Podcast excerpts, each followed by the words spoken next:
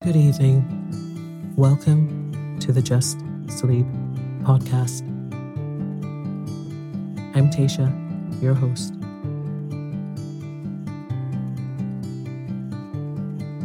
Every week, I will read you an old story to help you relax, put the stressful day behind you, and drift off to sleep.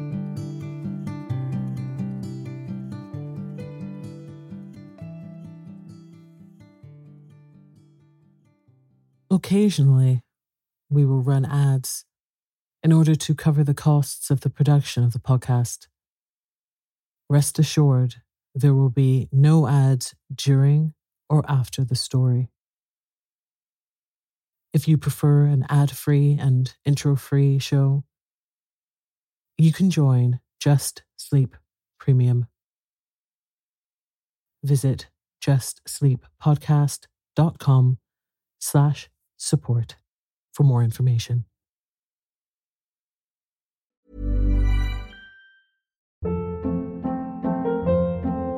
Hold up. What was that? Boring. No flavor. That was as bad as those leftovers you ate all week. Keke Palmer here, and it's time to say hello to something fresh and guilt-free. Hello Fresh. Jazz up dinner with pecan-crusted chicken or garlic butter shrimp scampi. Now that's music to my mouth. Hello Fresh. Let's get this dinner party started. Discover all the delicious possibilities at hellofresh.com.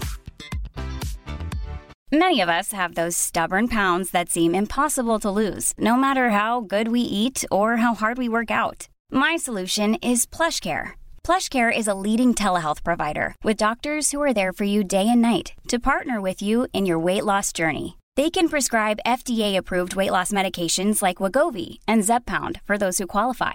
Plus, they accept most insurance plans. To get started, visit plushcare.com slash weight loss. That's plushcare.com slash weight loss. Quality sleep is essential. That's why the Sleep Number Smart Bed is designed for your ever evolving sleep needs. Need a bed that's firmer or softer on either side? Helps you sleep at a comfortable temperature? Sleep Number Smart Beds let you individualize your comfort so you sleep better together. JD Power ranks Sleep Number number 1 in customer satisfaction with mattresses purchased in-store. And now, save 50% on the Sleep Number limited edition Smart Bed for a limited time. For JD Power 2023 award information, visit jdpower.com/awards. Only at a Sleep Number store or sleepnumber.com. Happy Halloween. I have a bonus episode for you tonight. A few weeks ago, we launched a horror podcast called Just Chills. I read classic scary stories as well as stories from more modern, lesser known writers. So if you love scary stories like this episode, check out Just Chills. The links are in the show notes.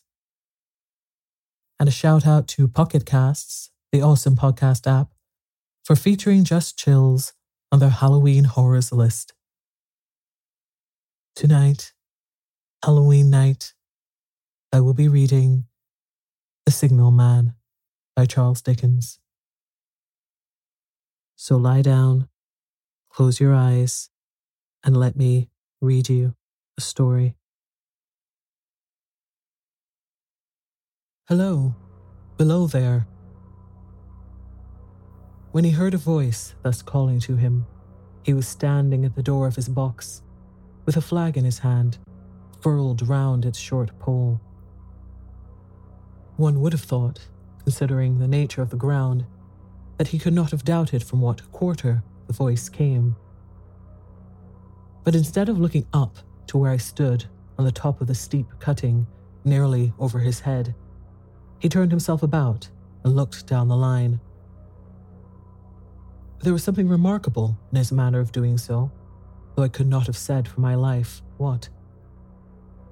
But I know it was remarkable enough to attract my notice, even though his figure was foreshortened and shadowed down in the deep trench, and mine was high above him, so steeped in the glow of an angry sunset that I had shaded my eyes with my hand before I saw him at all. Hello. Below. From looking down the line, he turned himself about again, and raising his eyes, saw my figure high above him. Is there any path by which I can come down and speak to you? He looked up at me without replying, and I looked down at him without pressing him too soon with a repetition of my idle question. Just then, there came a vague vibration in the earth and air, quickly changing into a violent pulsation and an oncoming rush that caused me to start back, as though it had forced to draw me down. When such vapor as rose to my height from this rapid train had passed me and was skimming away over the landscape, I looked down again and saw him refurling the flag he had shown while the train went by. I repeated my inquiry. After a pause, during which he seemed to regard me with fixed attention, he motioned with his rolled up flag towards a point on my level, some two or three hundred yards distant. I called down to him. All right. I made for that point. There, by dint of looking closely about me, I found a rough, zigzag descending path notched out, which I followed. The cutting was extremely deep and unusually precipitate. It was made through a clammy stone that became oozier and wetter as I went down. For these reasons, I found the way long enough to give me time to recall a singular air of reluctance or compulsion with which he had pointed out the path. When I came down low enough upon the zigzag descent to see him again, I saw that he was standing between the rails on the way by which the train had lately passed, in an attitude as if he were waiting for me to appear. He had his left hand at his chin, and that left elbow rested on his right hand crossed over his breast. His attitude was one of such expectation and watchfulness that I stopped a moment, wondering at it. I resumed my downward way, and stepping out upon the level of the railroad and drawing nearer to him, saw that he was a dark, sallow man with a dark beard and rather heavy eyebrows. His post was in as solitary and dismal a place as ever I saw. On either side, a dripping wet wall of jagged stone excluding all view but a strip of sky. The perspective, one way, only a crooked prolongation of this great dungeon. The shorter perspective, in the other direction, terminating in a gloomy red light, and the gloomier entrance to a black tunnel in whose massive architecture there was a barbarous, depressing, and forbidding air. So little sunlight ever found its way to this spot that it had an earthy, deadly smell and such cold wind rushed through it that it struck chill to me, as if I had left the natural world. Before he stirred, I was near enough to him to have touched him. Not even then, removing his eyes from mine, he stepped back one step and lifted his hand. This was a lonesome post occupy, I said, and it had riveted my attention when I looked down from up yonder a visitor was a rarity, I should suppose. Not an unwelcome rarity, I hoped. In me, he merely saw a man who'd been shut up within narrow limits all his life, and who, being at last set free, had a newly awakened interest in these great works. To such purpose I spoke to him, but I am far from sure of the terms I used, for besides that, I am not happy in opening any conversation there was something in the man that daunted me. He directed a most curious look towards the red light near the tunnel's mouth and looked all about it, as if something were missing from it, and then looked at me. That light was part of his charge, was it not? He answered in a low voice. Don't you know it is? The monstrous thought came into my mind as I perused the fixed eyes and the saturnine face, that this was a spirit, not a man. I've speculated since whether there may have been infection in his mind. In my turn, I stepped back. But in making the action, I detected in his eyes some latent fear of me, This put the monstrous thought to flight. You look at me, I said, forcing a smile, as if you had a dread of me. I was doubtful, he returned, whether I'd seen you before. Where? He pointed to the red light he had looked at. There, I said. Intently watchful of me, he replied, but without a sound. Yes. My good fellow, what should I do there? However, be that as it may, I never was there, you may swear. I think I may, he rejoined. Yes, I am sure I may. His manner cleared, like my own.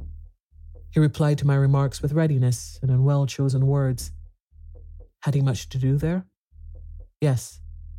That was to say, he had enough responsibility to bear, but exactness and watchfulness were what was required of him.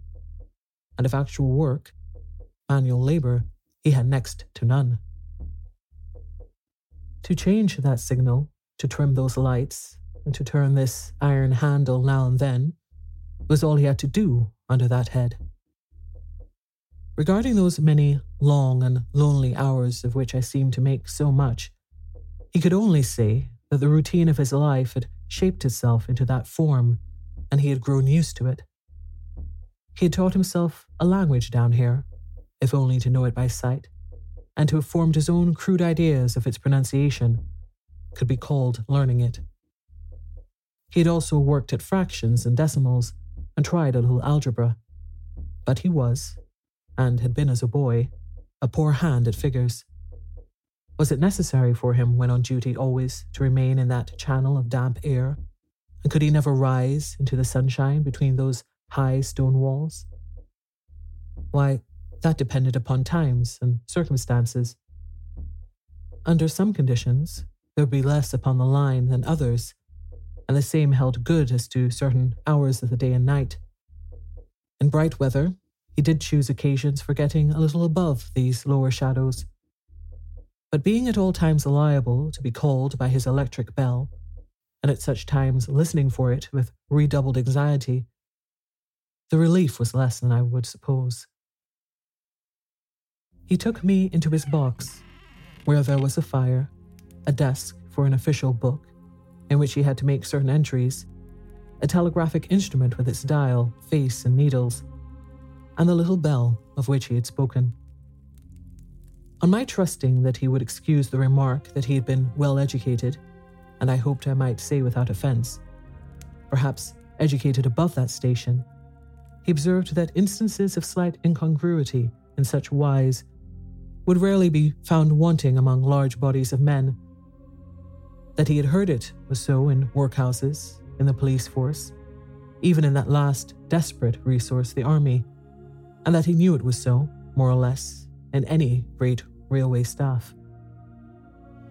He had been, when young, if I could believe it, sitting in that hut, he scarcely could, a student of natural philosophy, and had attended lectures but he had run wild, misused his opportunities, gone down, and never risen again. He had no complaint to offer about that. He had made his bed, and he lay upon it. It was far too late to make another. All that I have here condensed, he said in a quiet manner, with his grave, dark regards divided between me and the fire. He threw in the word sir from time to time, and especially when he referred to his youth, as though to request me to understand that he claimed to be nothing but what I found him. He was several times interrupted by the little bell and had to read off messages and send replies. Once he had to stand without the door and display a flag as a train passed and make some verbal communication to the driver. In the discharge of his duties, I observed him to be remarkably exact and vigilant, breaking off his discourse at a syllable, and remaining silent until what he had to do was done. In a word, I would have set this man down as one of the safest men to be employed in that capacity, but for the circumstance that while he was speaking to me, he twice broke off with a fallen colour, turned his face towards the little bell when it did not ring, opened the door of the hut, which was kept shut to exclude the unhealthy damp, and looked out towards the red light near the mouth of the tunnel. On both of those occasions, he came back to the fire with the inexplicable air upon him which I had remarked, without being able to define, when we were so far asunder. Said I, when I rose to leave him, You almost make me think that I've met with a contented man. I'm afraid I must acknowledge that I said it to lead him on. I believe I used to be so, he rejoined, in the low voice in which he had first spoken. But I am troubled, sir. I'm troubled. He would have recalled the words if he could. He had said them, however, and I took them up quickly. With what? What is your trouble? It is very difficult to impart, sir. It is very, very difficult to speak of. If ever you make me another visit, I will try to tell you. But I expressly intend to make you another visit. Say, when shall it be? I go off early in the morning. I shall be on again at 10 tomorrow night, sir. I will come at 11. He thanked me and went out at the door with me. I'll show my white light, sir, he said in his low, peculiar voice, till you have found the way up. When you've found it, don't call out. And when you're at the top, don't call out. His manner seemed to make the place strike colder to me, but I said no more than, Very well. And when you come down tomorrow night, don't call out. Let me ask you a parting question. What made you cry, hello, below there, tonight? Heaven knows, said I. I cried something to that effect. Not to that effect, sir. Those were the very words. I know them well. I admit those were the very words. I said them, no doubt, because I saw you below. For no other reason? What other reason could I possibly have? You had no feeling that they were conveyed to you in a supernatural way? No. He wished me good night and held up his light. I walked by the side of the down line of rails with a very disagreeable sensation of a train coming behind me until I found the path. It was easier to mount than to descend, and I got back to my inn without any adventure. Punctual to my appointment, I placed my foot on the first notch of the zigzag next night as the distant clocks were striking eleven. He was waiting for me at the bottom with his white light on. I have not called out, I said, when we came close together. May I speak now? By all means, sir. Good night, then, and here's my hand. Good night, sir, and here's mine. With that, we walked side by side to his box, entered it, closed the door, and sat down by the fire. I've made up my mind, sir, he began, bending forward as soon as we were seated, and speaking in a tone but a little above a whisper, that you shall not have to ask me twice what troubles me. I took you for someone else yesterday evening. That troubles me. That mistake? No, at someone else. Who is it? I don't know. Like me? I don't know. I never saw the face. The left arm is across the face, and the right arm is waved, violently waved, this way. I followed his action with my eyes. It was the action of an arm gesticulating with the utmost passion and vehemence. For God's sake, Clear the way. One moonlight night, said the man, I was sitting here when I heard a voice cry, Hello, below there. I started up, looked from that door, and saw this someone else standing by the red light near the tunnel, waving as I just now showed you. The voice seemed hoarse with shouting, and it cried, Look out! Look out! And then again, Hello, below there, look out. I caught up my lamp, turned it on red, and ran towards the figure, calling, What's wrong? What has happened? Where? It stood just outside the blackness of the tunnel. I advanced so close upon it that I wondered at its keeping the sleeve across its eyes. I ran right up at it and had my hand outstretched to pull the sleeve away when it was gone. Into the tunnel? said I. No. I ran on into the tunnel, 500 yards. I stopped and held my lamp above my head and saw the figures of the measured distance and saw the wet stains stealing down the walls and trickling through the arch. I ran out again faster than I had run in, for I had a mortal abhorrence of the place upon me, and I looked all round the red light with my own red light. And I went up the iron ladder to the gallery atop of it, and I came down again and ran back here. I telegraphed both ways. An alarm has been given. Is anything wrong? The answer came back both ways. All well. Resisting the slow touch of a frozen finger tracing out my spine, I showed him how that this figure must be a deception of his sense of sight, and how that figures, originating in disease of the delicate nerves that minister to the functions of the eye, were known to have often troubled patients, some of whom had become conscious of the nature of their affliction and had even proved it by experiments upon themselves. As to an imaginary cry, said I, do but listen for a moment to the wind in this unnatural valley while we speak so low, and to the wild harp it makes of the telegraph wires. That was all very well, he returned, after we had sat listening for a while, and he ought to know something of the wind and the wires. He who so often passed long winter nights here, alone and watching.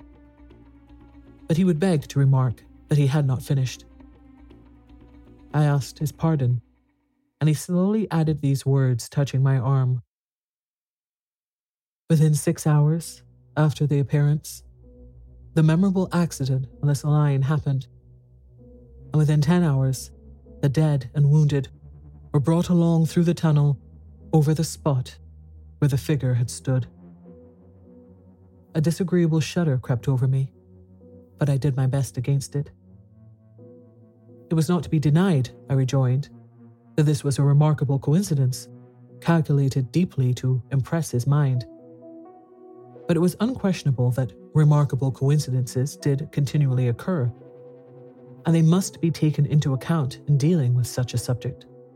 Though, to be sure, I must admit, I added, for I thought I saw that he was going to bring the objection to bear upon me. Men of common sense did not allow much for coincidences in making the ordinary calculations of life. He again begged to remark, but he had not finished.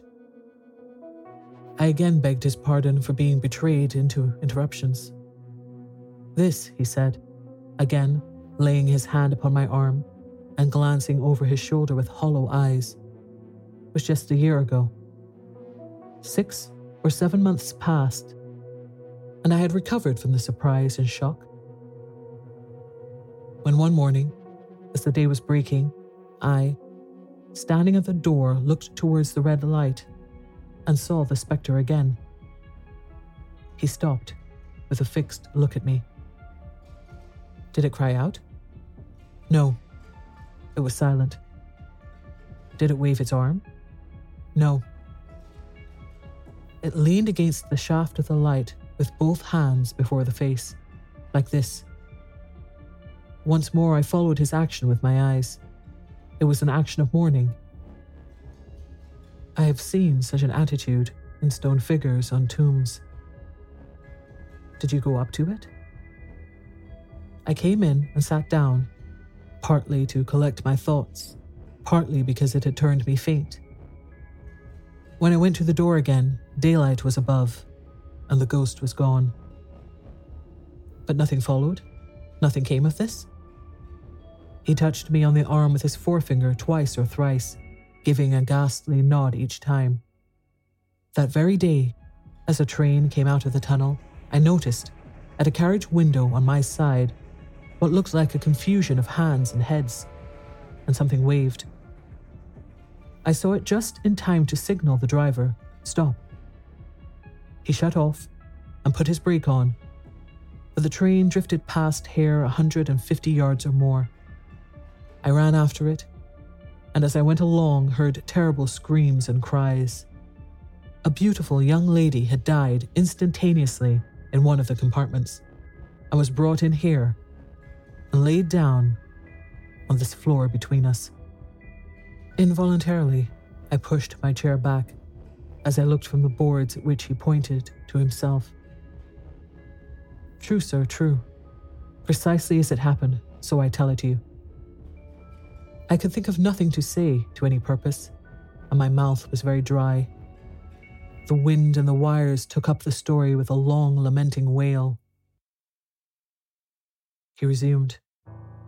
Now, sir, mark this, and judge how my mind is troubled. The spectre came back a week ago.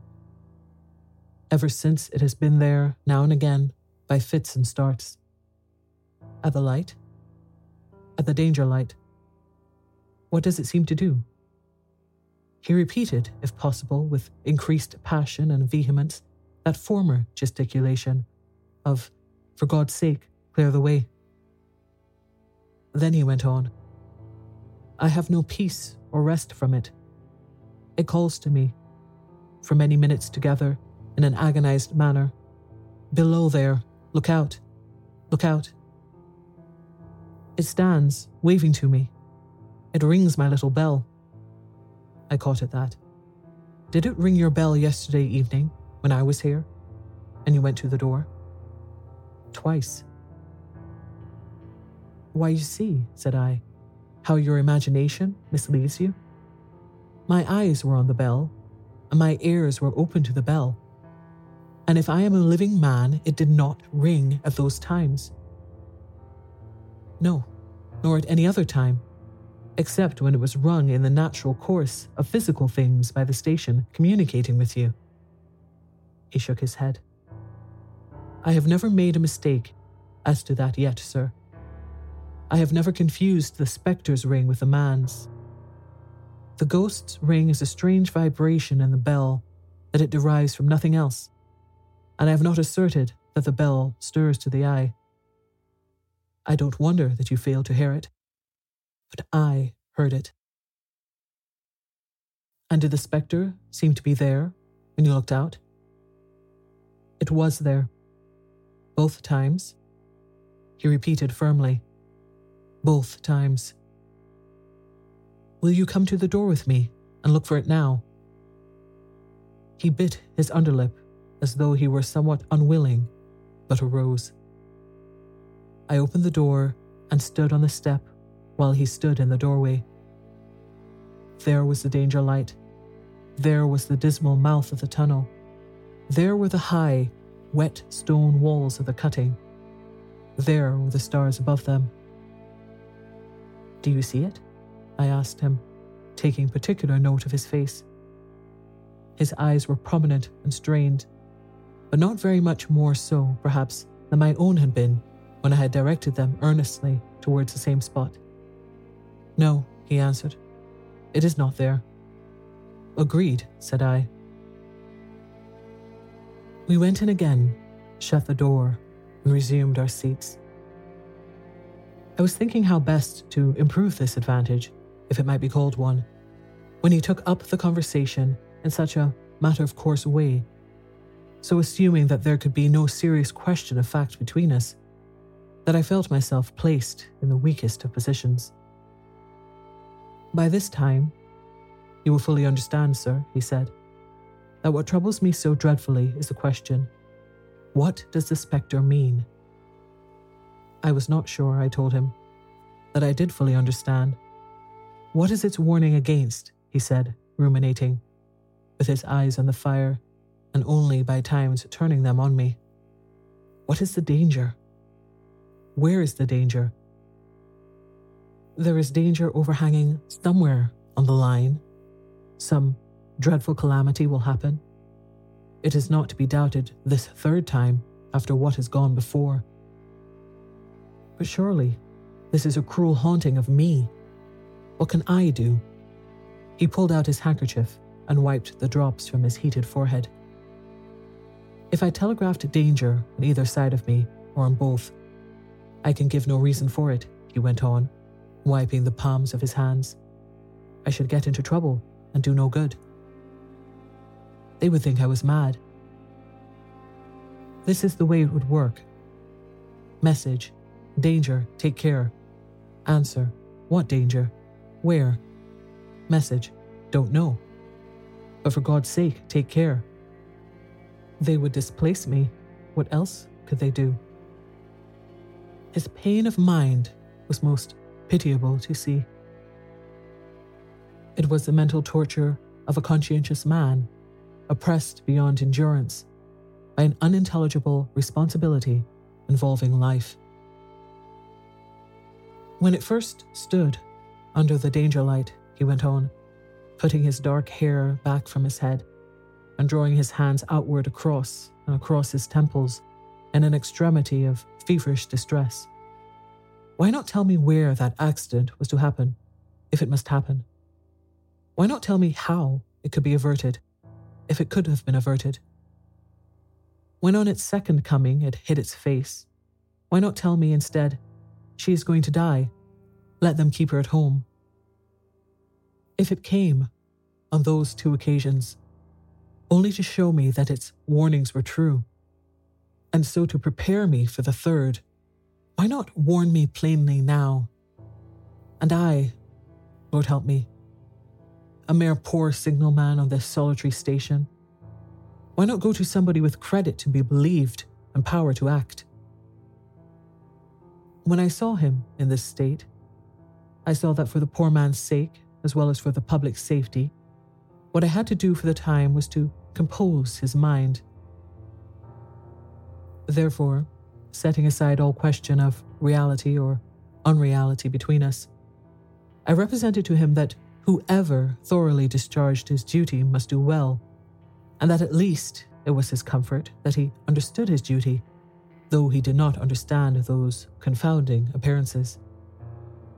In this effort, I succeeded far better than in the attempt to reason him out of his conviction. He became calm. The occupations incidental to his post as the night advanced began to make larger demands on his attention and I left him at two in the morning. I had offered to stay through the night, but he would not hear of it. That I more than once looked back at the red light as I ascended the pathway, that I did not like the red light, and that I should have slept but poorly if my bed had been under it, I see no reason to conceal. Nor did I like the two sequences of the accident and the dead girl. I see no reason to conceal that either. But what ran most in my thoughts was the consideration how ought I to act, having become the recipient of this disclosure. I had proved the man to be intelligent, vigilant, painstaking, and exact, but how long might he remain so in his state of mind? Though in a subordinate position, still he held a most important trust. And would I, for instance, like to stake my own life on the chances of his continuing to execute it with precision. Unable to overcome a feeling that there would be something treacherous in my communicating what he had told me to his superiors in the company, without first being plain with himself and proposing a middle course to him, I ultimately resolved to offer to accompany him, otherwise keeping his secret for the present to the wisest medical practitioner we could hear of in those parts, and to take his opinion. A change in his time of duty would come round next night, he had apprised me, and he would be off an hour or two after sunrise, and on again soon after sunset. I had appointed to return accordingly.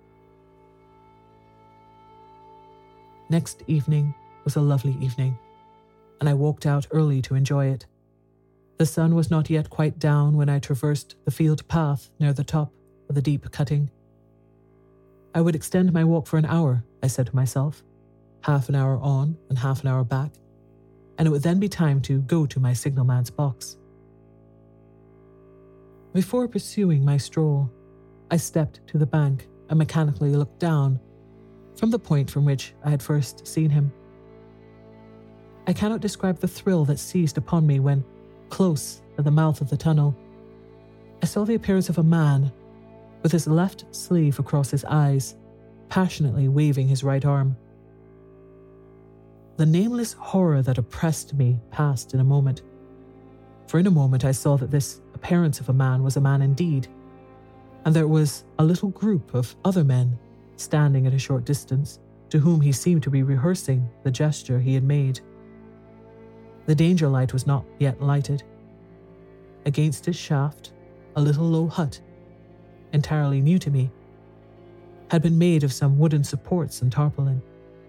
It looked no bigger than a bed.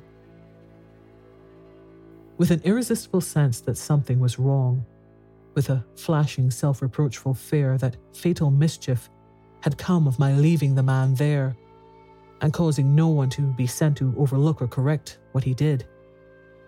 I descended the notched path with all the speed I could make. What is the matter? I asked the men. Signalman killed this morning, sir. Not the man belonging to that box. Yes, sir. Not the man I know.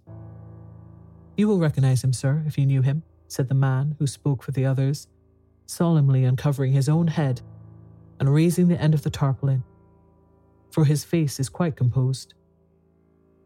Oh, how did this happen?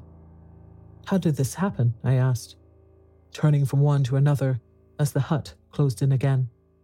He was cut down by an engine, sir. No man in England knew his work better.